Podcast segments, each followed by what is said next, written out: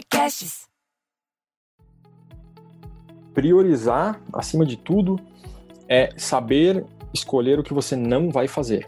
Porque a gente olha muito a prioridade sobre o aspecto de o que é mais importante. O mais importante é relativo. Tudo, tudo é, pode ser importante conforme o contexto que você está analisando. Mas priorizar é de fato dizer assim: isso não será feito agora. Então, para mim, esse é o que dá paz de espírito para você poder focar naquelas poucas coisas que foram selecionadas. É você saber que aquele grande problema não vai ser resolvido agora. Tá? Então, para mim, acho que esse é o grande conhecimento que, em termos de priorização, eu sempre levei e me guiou muito na minha vida profissional.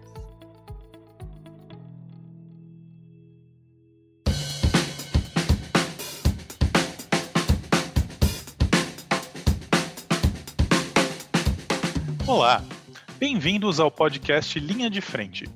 Nosso objetivo é trazer assuntos relevantes para líderes que estão na linha de frente das empresas e diariamente enfrentam desafios novos e complexos com pessoas, clientes, estratégias de negócio e mercado. Esse podcast é produzido pela Base Mentors, uma plataforma de aprendizagem por meio de mentorias com profissionais de mercado e focadas em seus desafios e objetivos. Você encurta caminhos, se desenvolve e sua empresa tem os projetos entregues mais rápido e com mais assertividade.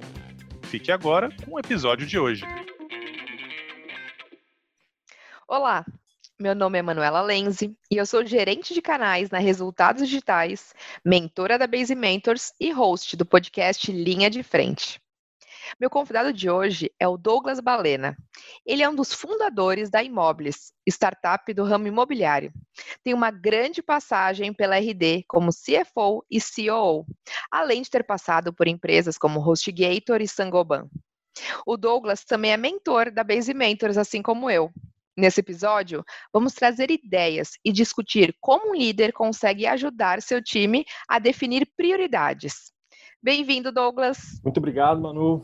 Olá todo mundo, obrigado pelo convite de estar participando do, do Linha de Frente. É um prazer estar batendo esse papo contigo, podendo compartilhar um pouquinho aí das minhas vivências, né? Espero poder contribuir, ajudar com todo mundo que está escutando, para que todos possam ter um pouco mais de eficiência em gestão de tempo, em gestão de priorização, especialmente nesse assunto delicado, quando a gente está falando de, de lideranças de equipe, né?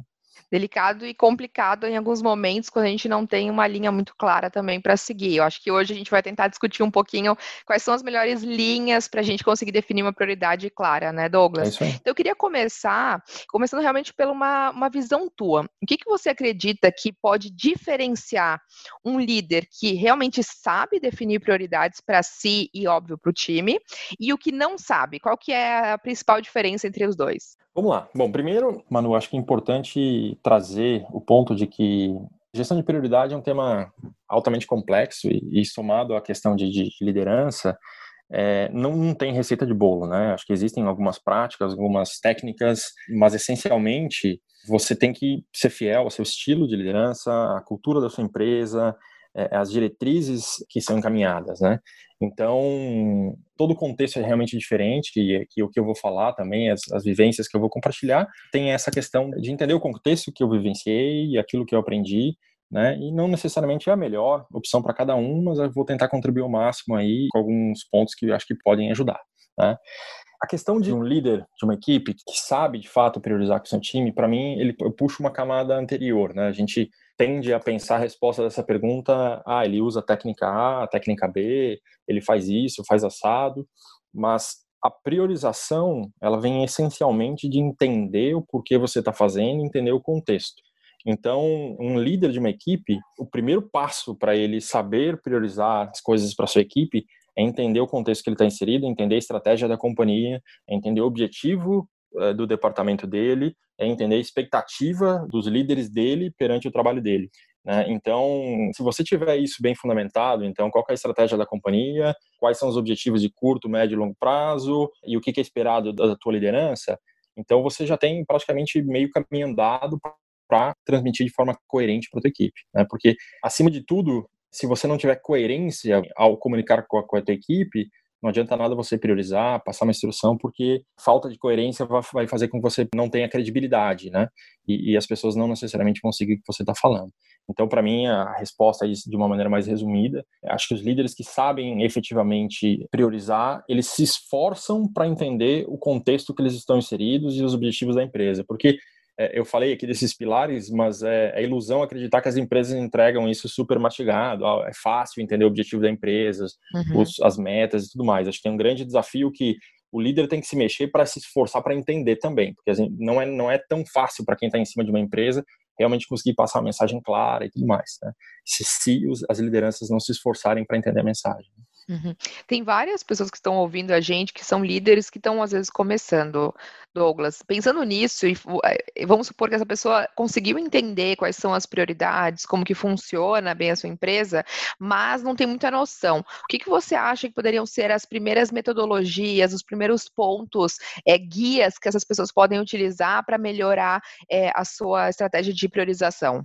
Acho que primeiro, primeiro tem que avaliar né, a questão de porte da empresa, o dinamismo né, que, que é necessário. Então, se você já tem um departamento mais, mais bem constituído, que tem uma função bem específica, se você é uma equipe nova numa startup, você precisa de outra dinâmica, por exemplo.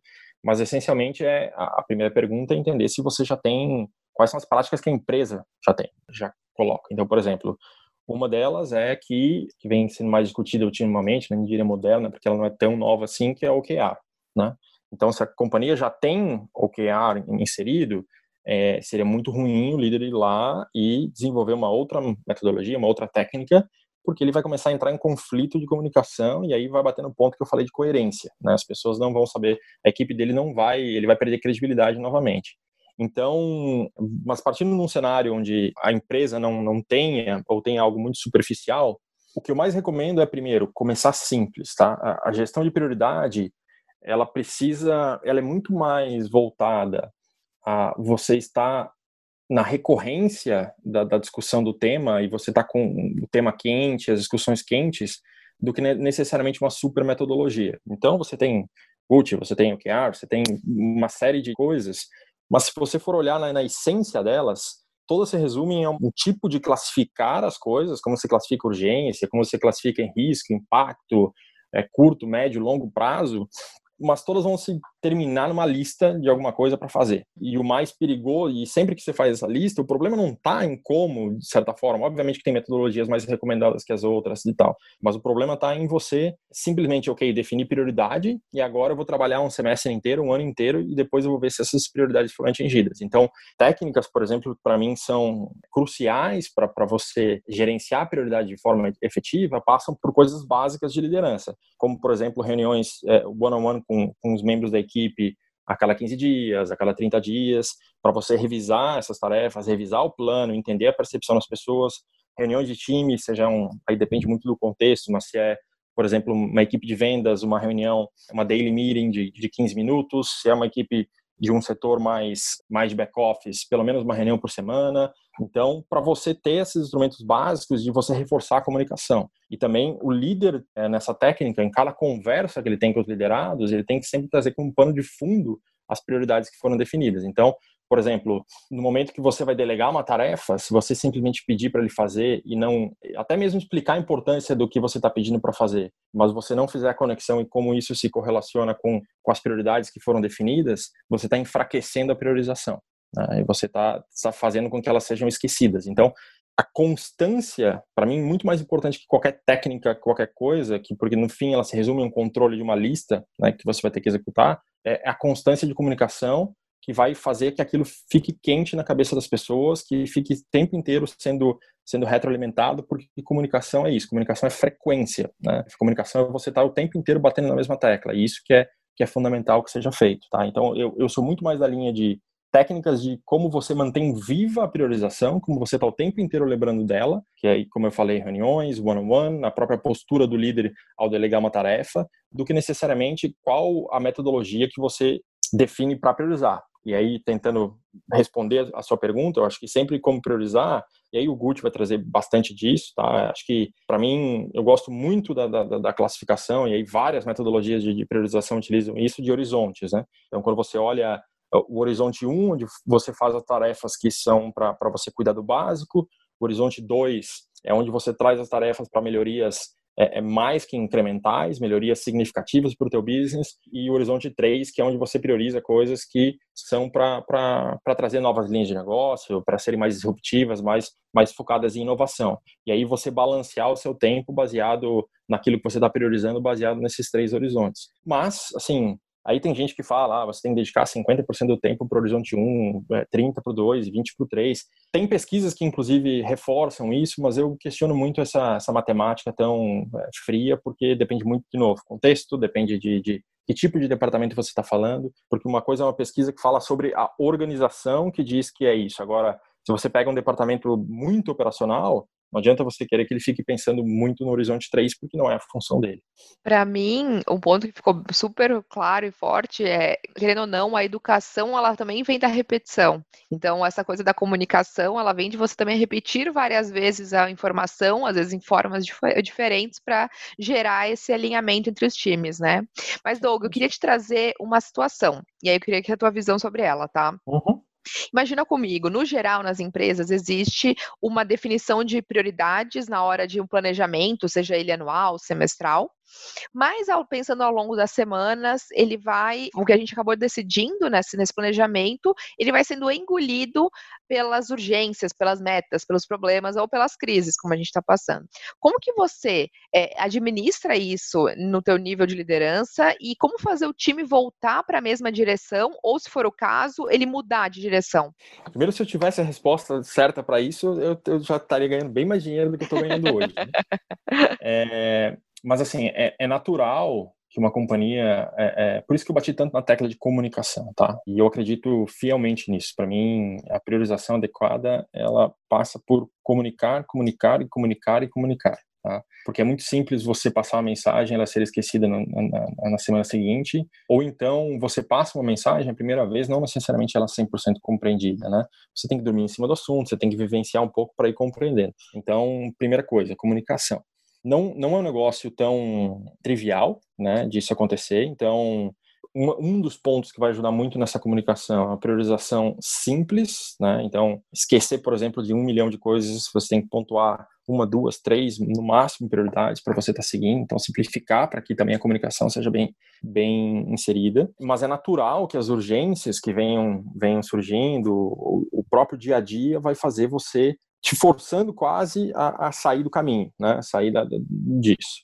E aí tem dois contextos. Tem um onde a própria organização já está madura o suficiente para, de cima para baixo, conseguir guiar as pessoas e tá o tempo inteiro relembrando e batendo na tecla, as metas já estão muito alinhadas, está tudo muito colocado dessa forma. E tem um segundo contexto, né? Claro que eu estou falando dos extremos, mas é onde é, a companhia seta algumas prioridades e você, como líder, percebe que a própria companhia não reforça e tal. Vou tentar ir um pouco mais nesse, nesse segundo contexto, que eu acho que é o mais é o mais desafiador. Uhum. Então, primeiro, eu citei aí, eu acho que é, é um ponto que é fundamental, são as metas. Né? Então, quando você trabalha com, com remuneração variável, é muito mais, é relativamente mais simples de você direcionar o comportamento da equipe, mas mesmo que você não trabalhe com remuneração variável, você tem que ter metas, você tem que ter objetivos que façam sentido para cada pessoa porque se você mensura as pessoas com base naquelas metas e a carreira delas, a performance delas é mensurada em cima disso, é teu primeiro caminho para que você consiga ter elas empenhadas de fato em executar as prioridades, né? Porque sempre quando alguém vai pensar numa prioridade, um líder, é, um funcionário, qualquer pessoa, ele vai pensar, tá bom, o que que eu ganho com elas, né? O que que eu ganho com essas prioridades que foram definidas?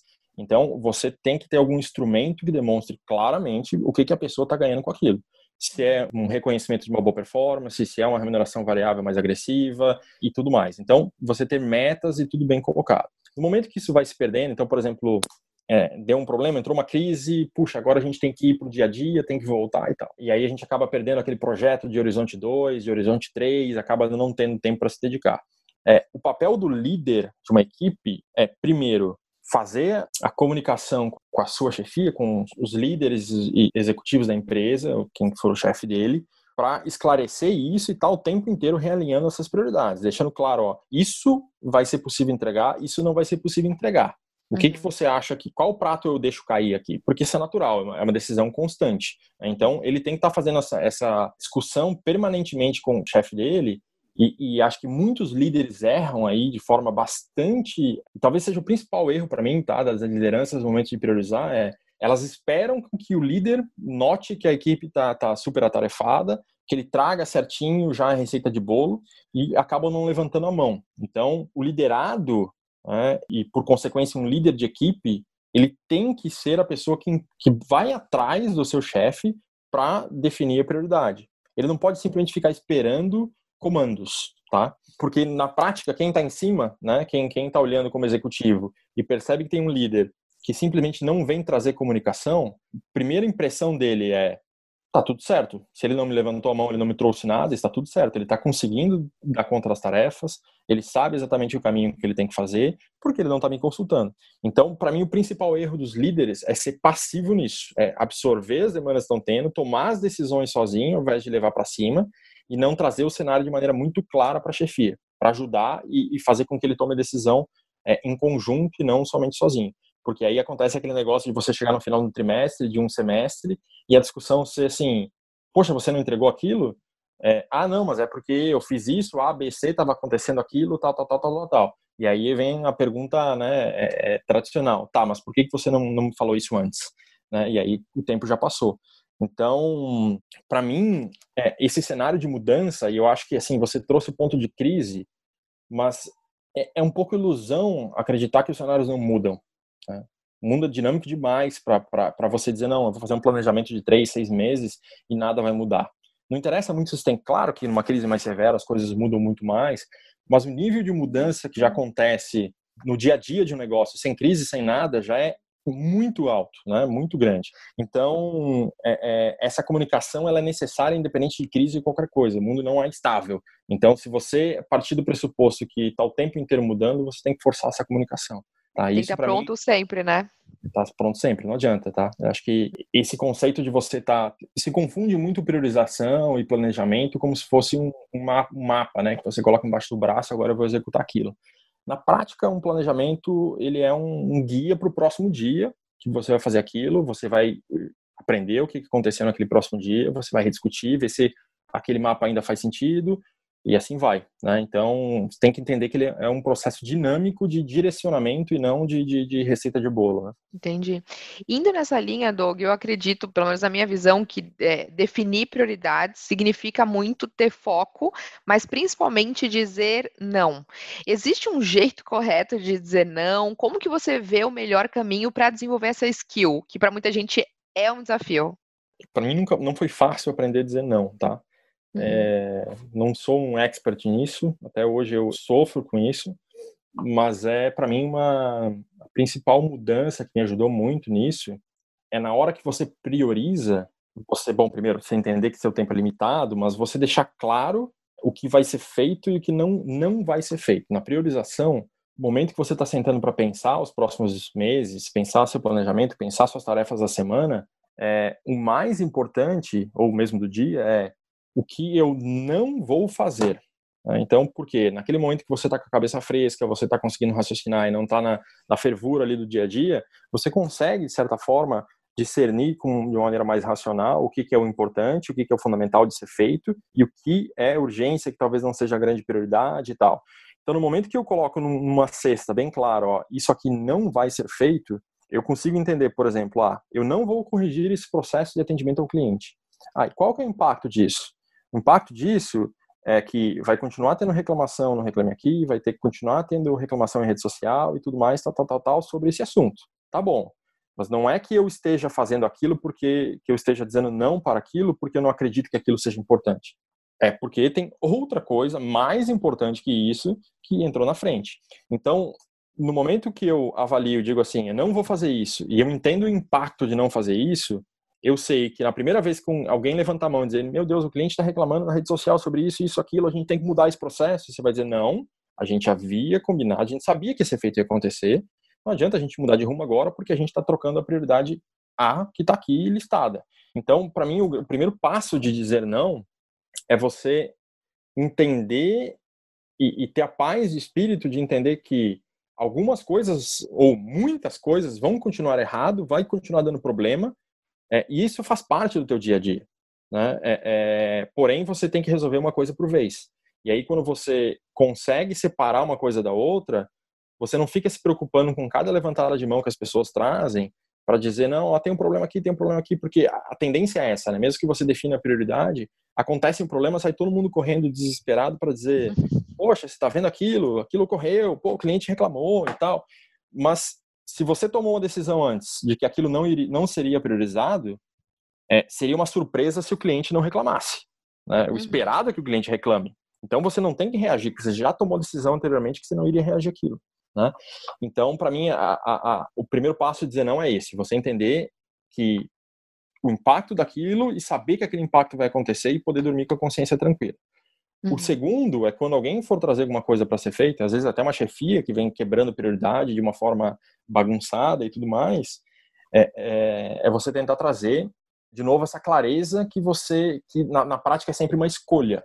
Né? Então, quando, por exemplo, chega um chefe para pedir para um líder, ah, eu preciso que tua equipe faça isso, isso assado.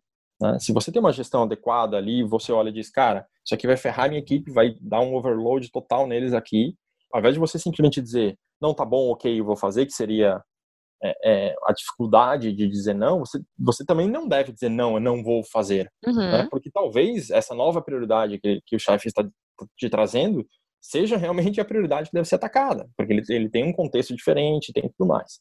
Mas uhum. sim, você deve levar para ele naquele momento e ao invés de dizer não, é trazer a discussão junto com ele, dizer, ó, ok, se eu colocar isso, eu não vou conseguir me dedicar entre hoje, amanhã, depois de amanhã nisso e vai atrasar tal coisa. Ok por ti?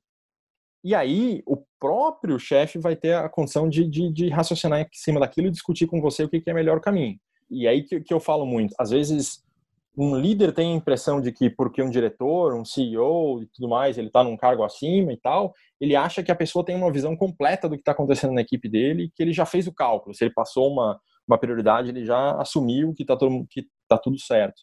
Então, é importante que, que o líder traga para a sua liderança o contexto que tem por trás, para ele entender o impacto daquilo que ele pediu. Né? Às vezes o cara pede, ah, não, vai lá e muda é, um, para um designer, muda o gráfico disso, para um uhum. relatório financeiro, não me manda uma planilha assim, mas ele não tem noção do impacto que aquilo vai ter no time, né? ele não sabe quanto tempo aquilo demora para ser feito, ele não uhum. sabe o que, que vai deixar de ser feito por causa daquela demanda.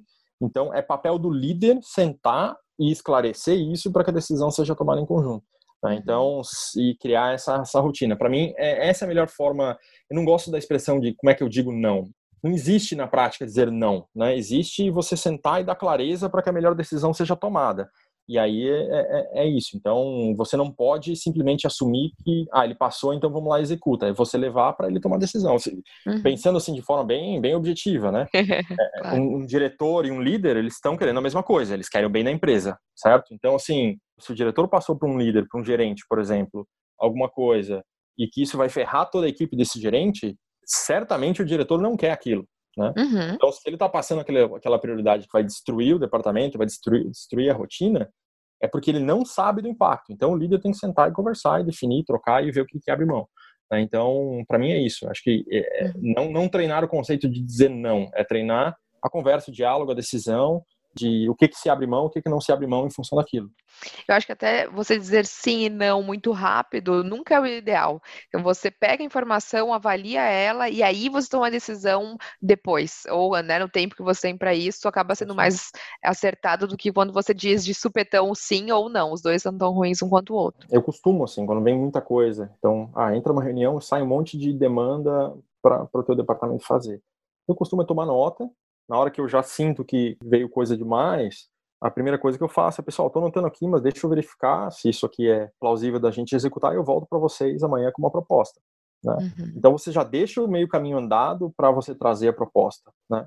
Então você não está dizendo não, você está dizendo anotei, está tudo aqui, de fato eu anotava, colocava tudo aqui na lista e no outro dia eu fazia de novo essa organização e voltava para o pessoal. E, e, raramente eu voltava, não, não vou fazer aquilo, não vou fazer isso. Eu explicava o contexto, dizia aqui, se eu tivesse que dizer não, dizer, ó, eu não vou poder assumir isso, porque isso eu vou ter que deixar cair tal coisa, essa tal coisa eu não posso deixar cair. Mas tem essas daqui, o que, que vocês acham? Será que vale a pena tocar isso que vocês pedirem e abrir mão desse outro? E assim, trazer o diálogo. É, uhum. Acho perfeito o teu, teu toque de, de, de não tomar decisão na hora, porque geralmente quando você toma na hora você não tem a visão necessária para tomar Exatamente. e você acaba o que a gente chama de tique frio, né? O tique frio geralmente é cagada, né? E pensa comigo na seguinte situação, tá? Quando você não concorda ou não acredita na priorização vinda do líder, é, como que você se motiva? O que, que você deveria fazer e como você faz para passar isso para o resto do time? Primeiro, quebrando a barreira de que você tem que concordar com tudo que a sua empresa está fazendo, as suas decisões. Né? Acho que isso uhum. é uma uhum. ilusão é, gigantesca, que para mim é a causa raiz dessa desmotivação. Tá? Assim, é, não é porque você trabalha na empresa que você tem que concordar com tudo, é, é, com todas as estratégias que foram tomadas, todos os planos e tal que foram feitos. Obviamente que tem uma questão de princípios e valores, essa sim, tem que concordar que você não sai da empresa, né? não fica nela. Mas estou é, falando aí questão de, de planos mesmo, estratégia, plano operacional, tático. Então, assim, primeira coisa é você tirar isso da frente. Você tem que discutir, trazer sua opinião para é, é, entender o porquê daquela decisão foi tomada. Na hora que você entende o porquê que aquela decisão foi tomada, é, é você percebe que se você conseguiu realmente explorar o, o, os porquês aí de, do que, que aconteceu e por que, que essa priorização foi tomada, você consegue entender que essas decisões elas não são porque alguém achou, porque alguém quis, é, alguém é favorito desse, dessa questão. Sempre tem uma decisão e, e, que a ser tomada, e como qualquer decisão, se não, não se chamaria decisão, se chamaria matemática, ela, ela é incerta, né? Ela tem, ela tem componentes subjetivos, tem, tem variáveis que não, que não são conhecidas ainda. Então, na hora que você se coloca no lugar do tomador de decisão, que, que definiu aquela prioridade, você percebe que ele tem uma encruzilhada ali, e você pode discordar dele na decisão mas você vai rapidamente perceber que aquela encruzilhada não é uma encruzilhada fácil, né? Na grande maioria dos casos. Então, assim, a primeira coisa é entender que você não deve concordar com tudo. E o fato de alguém tra trazer uma prioridade para você que você não concorda, primeiro, você tem que verificar se você entendeu realmente o porquê uhum. daquela decisão. Às vezes tem coisas confidenciais que você não vai poder entender mesmo e você tem que confiar no teu líder que vai dizer isso. Isso é confidencial, eu não posso te explicar. Aí é uma questão de confiança e tudo mais que você tem que fazer. Né? É, é, então, primeiro você tem que ter certeza que você entendeu o porquê daquilo. Se você não entendeu o porquê daquilo, já está o, o teu primeiro problema, que você tem que ir atrás daquilo e você tem... Como é que você discorda de uma coisa que você não entende? Você entendendo, mesmo assim, você discorda a ação que foi feita, você já vai... Tá, se você entendeu, você já vai estar tá bem mais tranquilo na linha de eu entendi que ele deu um call nessa situação aqui pra, por causa disso, disso, assado. Então você já não vai estar tá mais tão crítico aquilo. Depois, você vai entender que o contexto e o conhecimento de quem tomou a decisão em cima, invariavelmente é maior do que você tem. Você tem né? Porque a pessoa está trabalhando em outro nível de amplitude, de visão da companhia. Né? E nem sempre é fácil transmitir essas coisas. Né? Então, para quem é líder já um pouco mais experiente, ou para quem é um profissional um pouco mais experiente, você vai ver que, que no, talvez no começo de carreira é, a gente não acredita muito em, no peso que a experiência profissional tem, os anos de vida trabalhando tem. E depois, quanto mais vão passando os anos, uhum. você vai entendendo que algumas coisas você só pega de fato com o tempo. Né? Não quer dizer que um profissional jovem não pode ser muito, muito melhor que um profissional com experiência. Pode, né? tem inúmeros outros fatores. Mas tem aprendizados que o tempo é o que, que solidifica, que fortalece. Então, essa liderança, ela naturalmente vai ter uma visão, vai ter uma experiência, vai ter alguma batida já é, é, em cima daquilo, que ela vai ter uma visão é, mais completa que a tua, ou eles não estariam lá, né? Ou eles não estariam uhum. nesse, nesses cargos. Então, na hora que você assume que você não tem que concordar com tudo, você entende o porquê das decisões, você parte do princípio que as pessoas que estão tomando essa decisão, elas têm uma visão mais ampla que a sua, independente de você ter explorado todos os porquês, né? Você entende a decisão, entende o racional que foi feito, não necessariamente concorda, e entende que aquilo foi melhor que eles acharam para, para a companhia, e não porque alguém tomou a decisão para discordar de você friamente. Né? E aí vai a questão de você confiar e dizer: não, se eles estão tomando essa decisão, por mais que eu discorde, eu vou seguir o plano com eles, vamos, vamos colocar isso, e não fazer o que também é um grande erro, que é meio que executar mal feito aquilo que foi colocado porque você não concordava, e, e aí fazer o plano falhar, né? É, é, por causa da sua discordância. É, mas, obviamente, que se você tiver uma liderança muito impositiva, uma liderança meio meio militar te passando priorização, naturalmente isso vai te trazer um, uma desmotivação. Mas percebe que a desmotivação não é o porquê você discorda daquilo, é porque você não entende o porquê, o racional que está por trás. Para mim, o essencial é isso. Entenda o porquê. Entenda o porquê.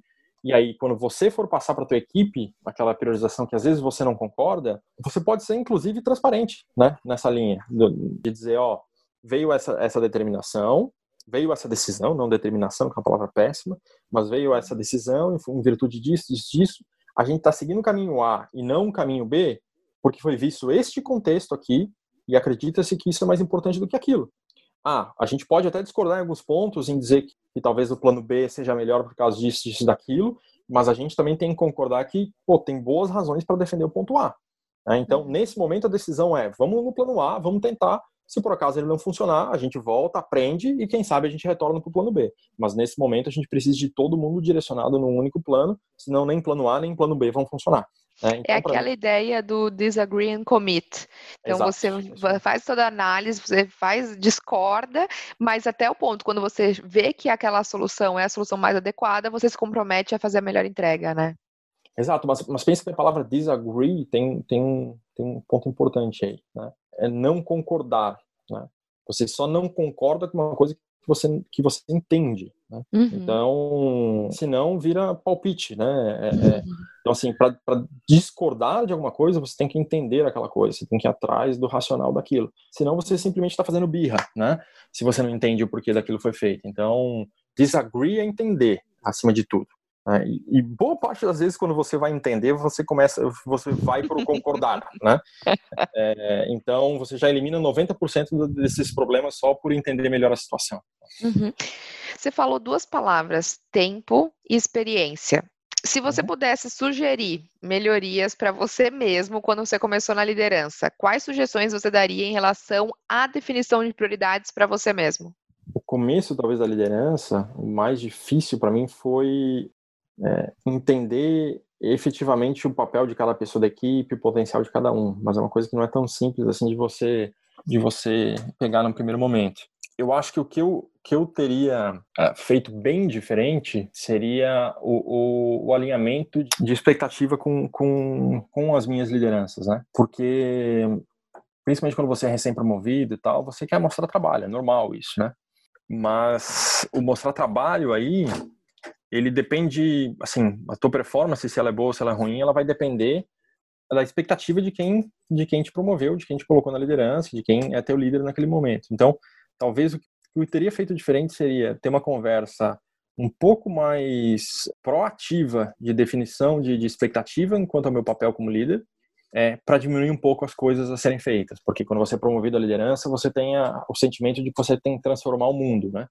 E, uhum. e, você não vai conseguir transformar o mundo, não adianta, né? É, é, é, e você tem aquela sede de querer ser promovido, de querer mostrar trabalho e tal.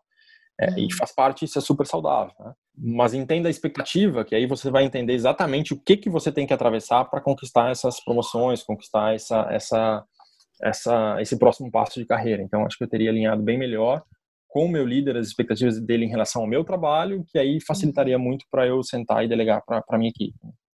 Faz sentido.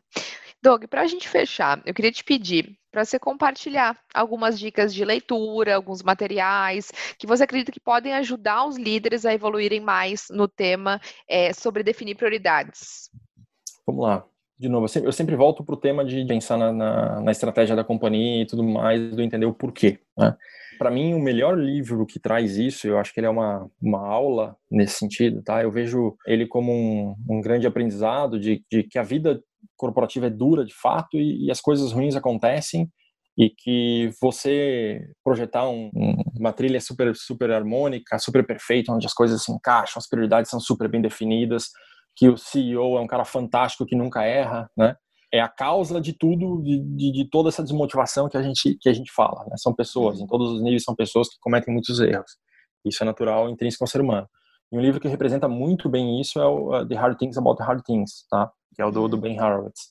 Ele fala muito da realidade, ele é um cara né, mega bem sucedido, já, já fez, vendeu inúmeras empresas, hoje tem um dos maiores fundos é, de investimentos dos Estados Unidos, e ele fala muito dessa realidade, desse contexto, é, e ele traz muito essa questão do, do como ele tomou decisões em situações extremas e ele não tinha a menor noção se aquela decisão que ele estava tomando era a melhor decisão ou não. Uhum. E, e, quando você aplica isso ao teu dia a dia, você imagina que você também vai ter que tomar decisões nessa linha, mas que as prioridades que foram delegadas para você, é, alguém que estava tomando essa decisão lá em cima também tinha uma chance de erro enorme, né? E você compreender que, que essa pessoa é um ser humano que está lá, que está tendo uma dificuldade enorme de tomar essa decisão, é o primeiro passo que você vai, vai ter para, ao invés de criticá-lo, né, você ajudá-lo a ter mais esclarecimento e ajudar ele nessa, nessa linha de frente, né?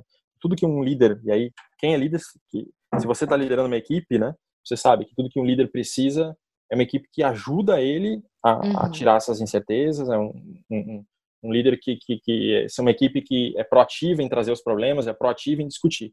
Né? E se você é assim com a tua liderança, você você acaba progredindo muito. Então, para mim, assim, é, acho que eu daria uma lida muito pesada em questão de OKR, tá? Uhum. É, é, acho que tem, tem vídeos do Google no YouTube que, que apresentam como, como ninguém isso, é, que são materiais é, gratuitos e disponíveis, é, porque é uma metodologia bastante simples, uhum. acho que tem que tomar cuidado com ela em questão de, de, de querer implantá-la como um todo, daquela maneira, porque ela, em algum momento, ela, ela pode se tornar muito complexa para alguns, alguns, alguns cenários, né? E você é, acabar é, fazendo, implantando a metodologia e prezando pela metodologia e não pela priorização adequada, que são coisas diferentes e, e caindo nesse erro. Uhum. É, é mas para mim, assim, se eu fosse direcionar um material, para mim o livro do, do Ben Harrod é uma coisa que para mim foi mudou a minha vida, mudou a percepção de como enxergar as coisas, né? Então, para mim, acho que é um livro que, que traz isso muito, é, de forma muito forte, muito relevante. Eu já anotei aqui, já entrou para minha lista, Douglas. Bom, queria te agradecer pelo teu tempo e agradecer quem está ouvindo a gente também. Muito obrigada, gente. Obrigada, Douglas. Imagina, obrigado a vocês pelo convite, pessoal. Foi muito bacana participar. Espero que eu, que eu possa ter, ter conseguido contribuir com, com, com o pessoal que está escutando, está ouvindo e, e ajudado em alguma coisa. Muito. Bom, gente, esse foi mais um episódio do podcast Linha de Frente. Até a próxima.